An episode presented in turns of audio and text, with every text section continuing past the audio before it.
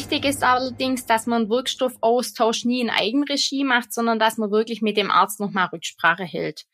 Denn dann muss auch unbedingt die Verordnung abgeändert werden. Entweder muss der Arzt uns ein neues Rezept ausstellen, dann muss man das Rezept nicht zurück in die Praxis bringen. Manchmal will das aber auch auf dem Rezept abändern. Dann müssen wir das Rezept wieder in die Praxis zurückfahren. Alles in allem doch ein recht hoher Aufwand für uns in der Apotheke, aber rechtlich einfach nur so möglich.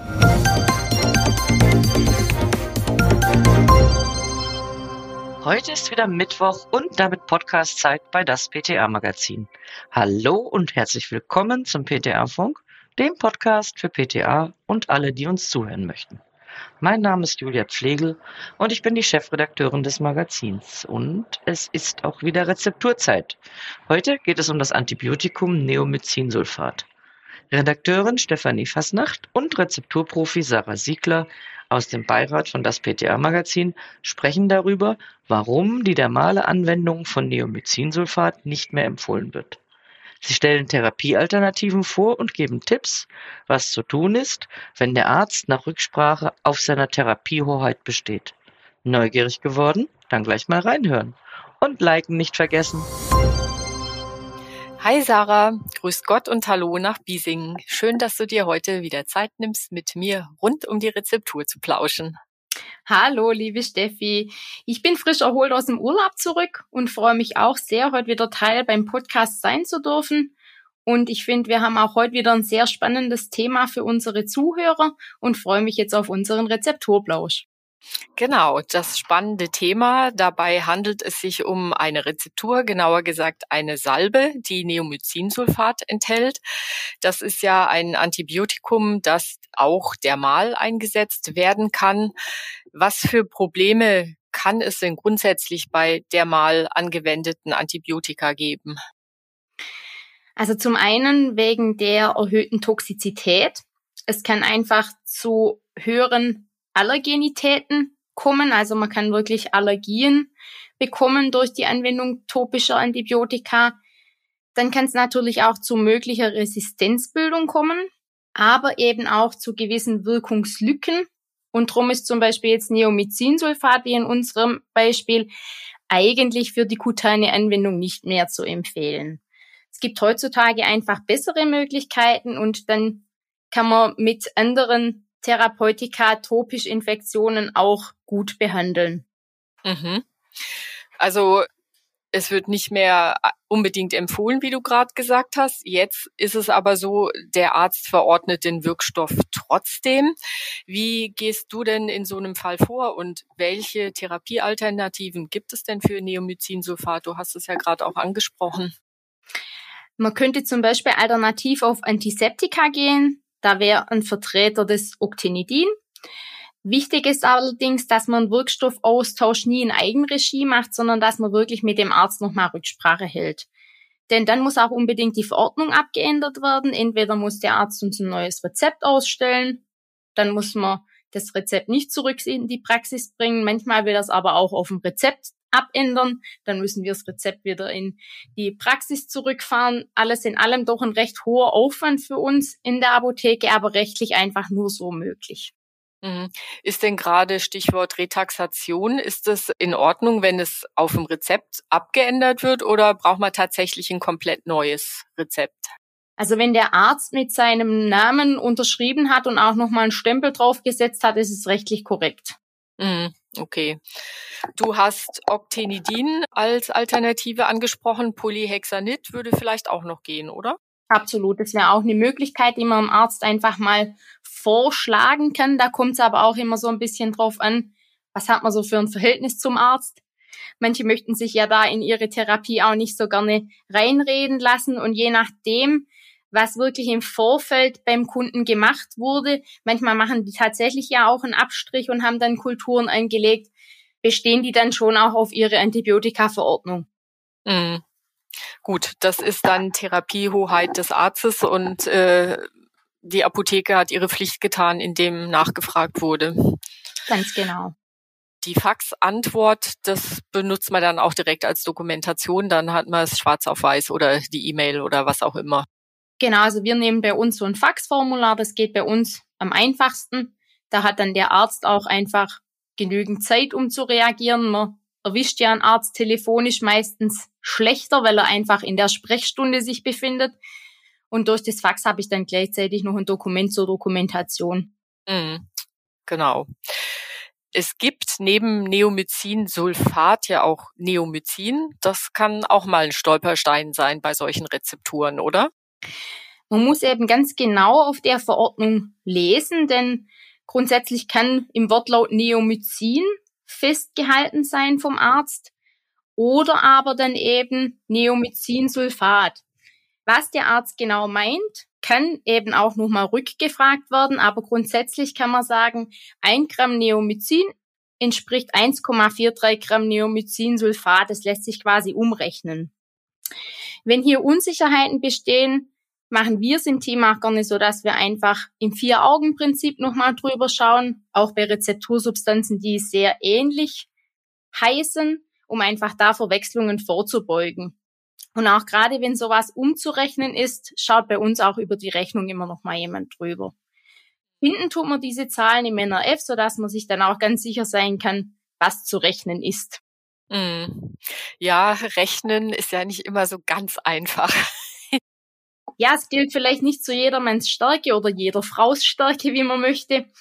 Drum finde ich, schadet es auf gar keinen Fall, auch wenn man sich recht sicher ist in seiner Rechenart, dass man trotz alledem einfach nochmal jemanden drüber schauen lässt, um Kommafehler vorzubeugen und, und, und. Ja, das geht ja auch ganz schnell. Also auch selbst wenn man gut rechnen kann, kann man sich einfach mal vertun, ne? Ja. In unserem Rezepturbeispiel hat der Arzt jetzt Neomycinsulfat in Gramm verordnet. Er kann es theoretisch aber auch in internationalen Einheiten dosieren, oder? Genau, denn grundsätzlich ist es bei Antibiotika so, dass eben diese unterschiedlichen Bezugsgrößen angegeben werden können. Zum einen bezogen auf die biologische Aktivität, dann wäre das eben diese internationale Einheit, die angegeben wird, oder eben dann auch massenbasiert in Gramm oder Milligramm. Auch hier ist es möglich, eine Umrechnung vorzunehmen, denn ich muss ja schließlich nachher wissen, was ich einzuwägen habe. ein Gramm Neomycin entspricht eins Komma dreiundvierzig Gramm Neomycinsulfat, hatten wir ja vorher schon, und in internationalen Einheiten ausgedrückt wäre das eben eine Million einhundertsiebentausend internationale Einheiten. Auch diese Zahl wiederum im N R F oder D A C nachzulesen. Und was dann noch ganz wichtig ist am Ende, unbedingt den Einwaagekorrekturfaktor mit berücksichtigen. Und dann kann nach der ganzen Rechnerei auch endlich eingewogen werden. Ja, puh, das kann dauern. Ein weiteres Problem, was bei der Verarbeitung von Neomycinsulfat auftreten kann, das sind ionische Wechselwirkungen. Erklär doch bitte nochmal ganz kurz, was dabei genau passieren kann. Genau, also im Rahmen von der Plausibilitätsprüfung müssen wir ja immer abchecken, passen unsere Wirkstoffe zu unserer verordneten Grundlage. Und da kann eben diese Problematik auftreten, dass ein Wirkstoff wie unser Neomycinsulfat zu den kationischen Wirkstoffen gehört. Diese wiederum sind nicht verarbeitbar mit anionischen Bestandteilen. Die können als Wirkstoff oder aber auch als Hilfsstoff vorkommen. Hier kann es zu Unverträglichkeiten kommen. Hauptsächlich problematisch wird es, wenn in der Grundlage ein anionischer Bestandteil in Form eines Emulgators oder Gelbildners enthalten ist. Denn das kann dazu führen, dass diese Grundlage aufbricht. Da kann es dann entweder zu Hüttenkäse kommen, dass wirklich also eine richtig hüttenkäseartige Rezeptur nachher vorliegt, oder aber, dass eben diese Emulsion auch aufbricht, sich verflüssigt.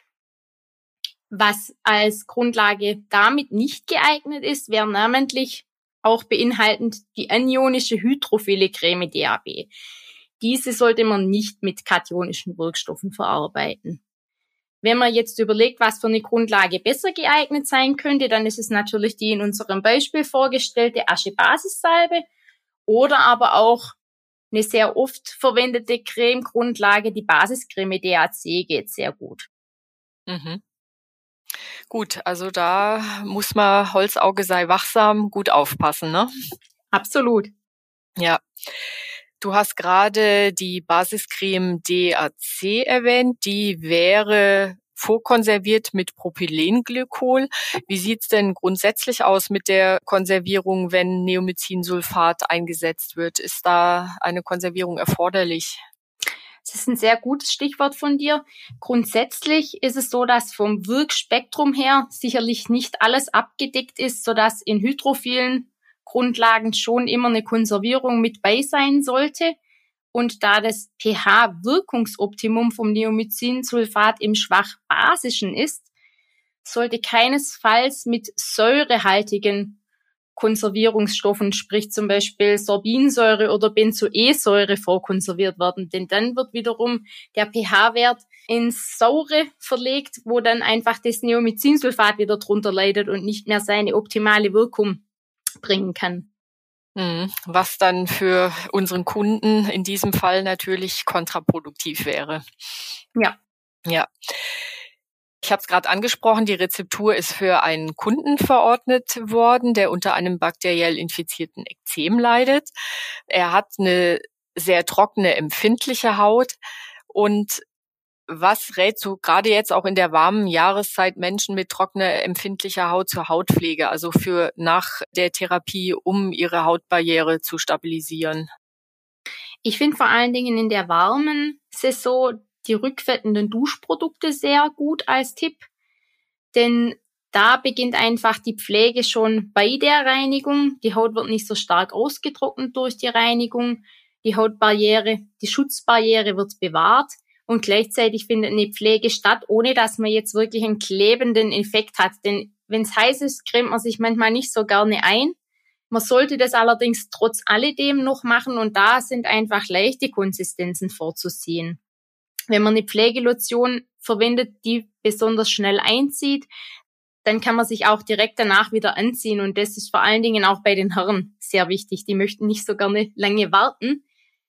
Was bei den leichten Konsistenzen dann zur Feuchthaltung oftmals verwendet wird, sind die Wirkstoffe Harnstoff oder Glycerin. Da kommt es eben nicht zu dem klebenden Effekt. Und trotz alledem ist einfach eine gute Feuchtigkeit in der Haut. Mhm.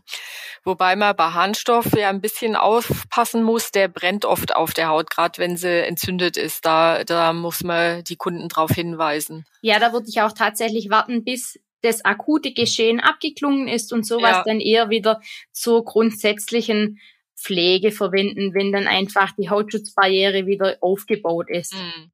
Und dann sind eigentlich Konzentrationen von fünf Prozent Harnstoff ausreichend. Ne? Absolut, höher ja. Muss gar nicht sein. Ja. Ja, Sarah, wir sind schon wieder am Ende unseres Podcasts. Wie immer, dein Aufreger der Woche, positiver oder negativer Art. Mich hat tatsächlich diese Woche auch ein ganz hitziges Thema berührt, wenn wir gerade bei der Hitze mit bei waren. Ich hatte ja letzte Woche Urlaub und ich habe äh, vor kurzem eine neue Kollegin mit eingearbeitet im Labor und die kam letzte Woche tatsächlich ganz schön ins Schwitzen. Alle P T A im Urlaub, nur sie war vor Ort. Wie es halt immer so ist, wenn man ein großes Problem hat. Und sie musste bei recht hohen Temperaturen, wir hatten wirklich circa dreißig Grad, neunzig Kinderzäpfchen gießen. Oha. Und die Hartfettmasse wollte und wollte einfach nicht aushärten. Sie hat mir dann eine hektische Sprachnachricht aufs Handy geschickt, was sie denn nun machen soll, und war sehr verzweifelt. Ich habe ihr dann einfach geraten, das Ganze mal in den Kühlschrank zu packen. Und wahrscheinlich wäre doch auch noch ein guter Tipp gewesen, dass sie den Kopf einfach auch mit dazu reinhält. Denn in so hektischen Situationen hilft es einfach am besten, wenn man immer einen kühlen Kopf bewahrt. Ja, wenn das geht. Das ist ja nicht immer so ganz einfach, ne? Dann aus dem Stress rauszukommen. Genau. Aber Ruhe bewahren hilft auf jeden Fall. Und die neunzig Zäpfchen sind natürlich dann auch noch fertig geworden und rechtzeitig beim Kunden gewesen. Also unterm Strich alles gut gelaufen. Ja, zum Glück. Ja, Sarah, dann vielen Dank für deine Zeit und für dich möglichst keine hektischen und heißen Situationen und immer einen kühlen Kopf in der nächsten Zeit. Mach's gut. Tschüss. Vielen Dank, liebe Steffi. Schaff's gut. Ciao. Das war unsere aktuelle Episode vom P T A-Funk, dem Podcast von D A S P T A Magazin. Danke, dass Sie zugehört haben. Wir freuen uns über Downloads, Likes und Kommentare. Auf Wiederhören bis zum nächsten Mal.